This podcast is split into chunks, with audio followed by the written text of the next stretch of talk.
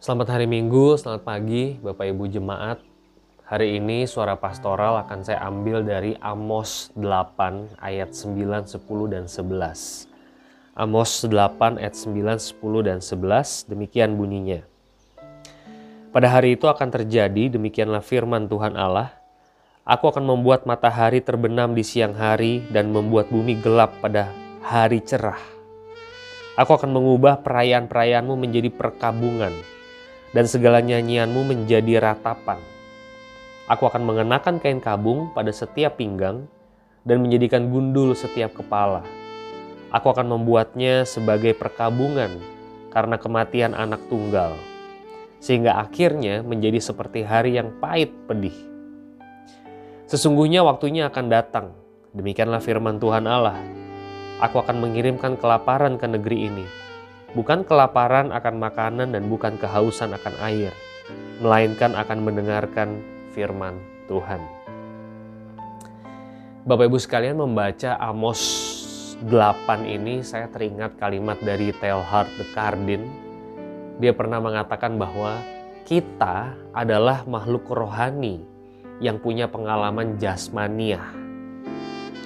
Kita bukan makhluk jasmaniah, seonggok daging yang punya pengalaman rohani. Sebetulnya kalimat-kalimat atau frasa-frasa pengalaman rohani, pengalaman rohani sebetulnya kurang manusiawi. Manusia itu sendiri pada hakikatnya adalah makhluk rohani. Sehingga dia pada dasarnya spiritual. Dia bisa merasakan Allah. Dia bisa ngesense, dia bisa nangis, merasa Allah menyentuh dia, merasa Allah murka sama dia dan seterusnya.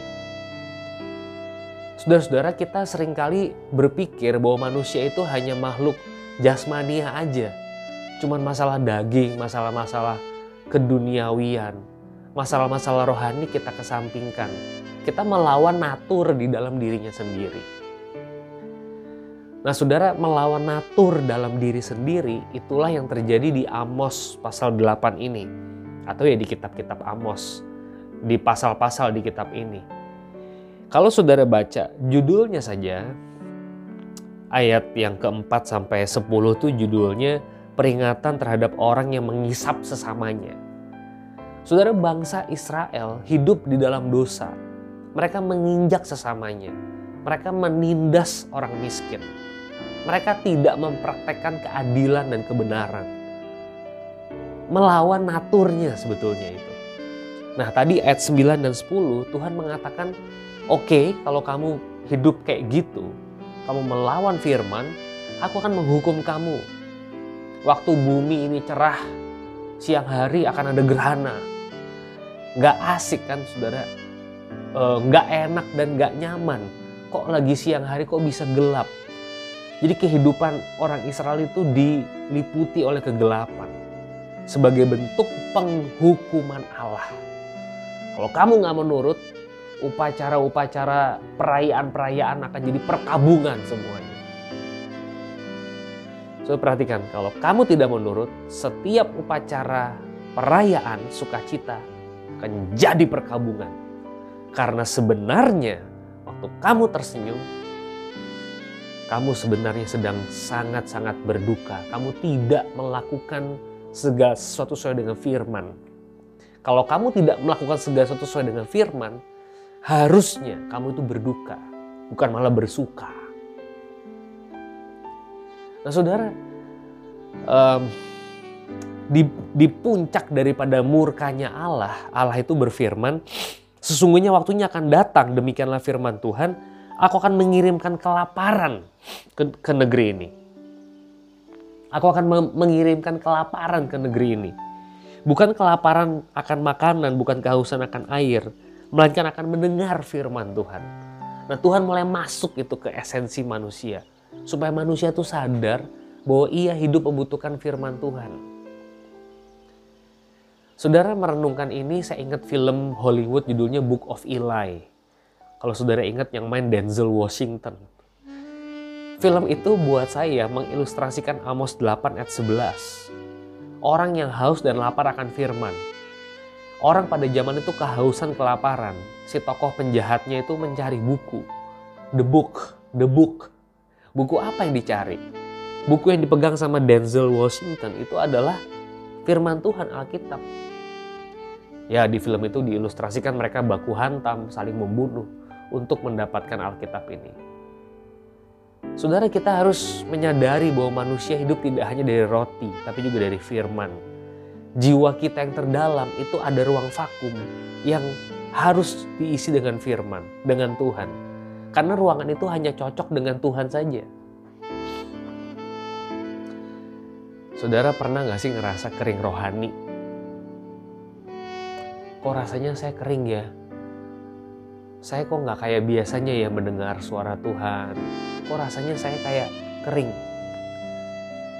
Saudara perhatikan, kita selalu tahu kapan momen kita kering, kita nggak pernah tahu kapan momen kita basah atau kita hangat dengan Tuhan. Kita nggak pernah tahu. Tapi kalau ada sesuatu yang missing, kita bisa merasakannya. Saudara, kalau kita merasa kering rohani, sebetulnya ini kabar baik buat kita karena artinya kita pernah merasakan hangatnya cinta kasih Allah. Yang menjadi berbahaya adalah apabila kita tidak pernah merasakan kering seumur hidup kita. Hati-hati, jangan-jangan kita juga tidak pernah merasakan hangatnya cinta kasih Tuhan. Saudara, kenapa kok Tuhan sampai bilang aku ganti perkabu per apa namanya perayaanmu aku ganti sama perkabungan? Kenapa sih mesti digituin? Karena mereka tidak menyadari esensi dari dosa itu. Mereka menindas orang miskin, hehehe, nggak apa-apa.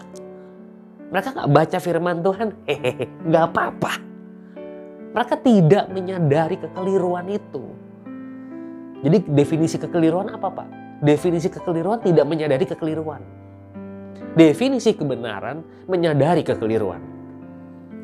Anak Tuhan yang benar bukan anak Tuhan yang hidup benar terus. Bukan. Anak Tuhan yang benar hidupnya, di dalam hidupnya terkandung. Saya minta maaf.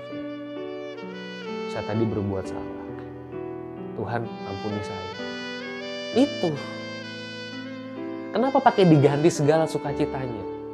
Karena dia nggak pernah berduka. Dia nggak tahu bahwa dia melakukan sebuah kesalahan yang sangat jelas. Saudara, kalau sedih ya nangis. Waktu Lazarus mati, Yesus nangis. Sekali lagi, saudara kalau sedih, menangislah. Kesedihan yang paling besar adalah ketika kita tidak bisa menangis. Kalau saudara sedih, saudara menangis. Saudara sehat secara spiritual. Selamat merenung. Tuhan Yesus memberkati.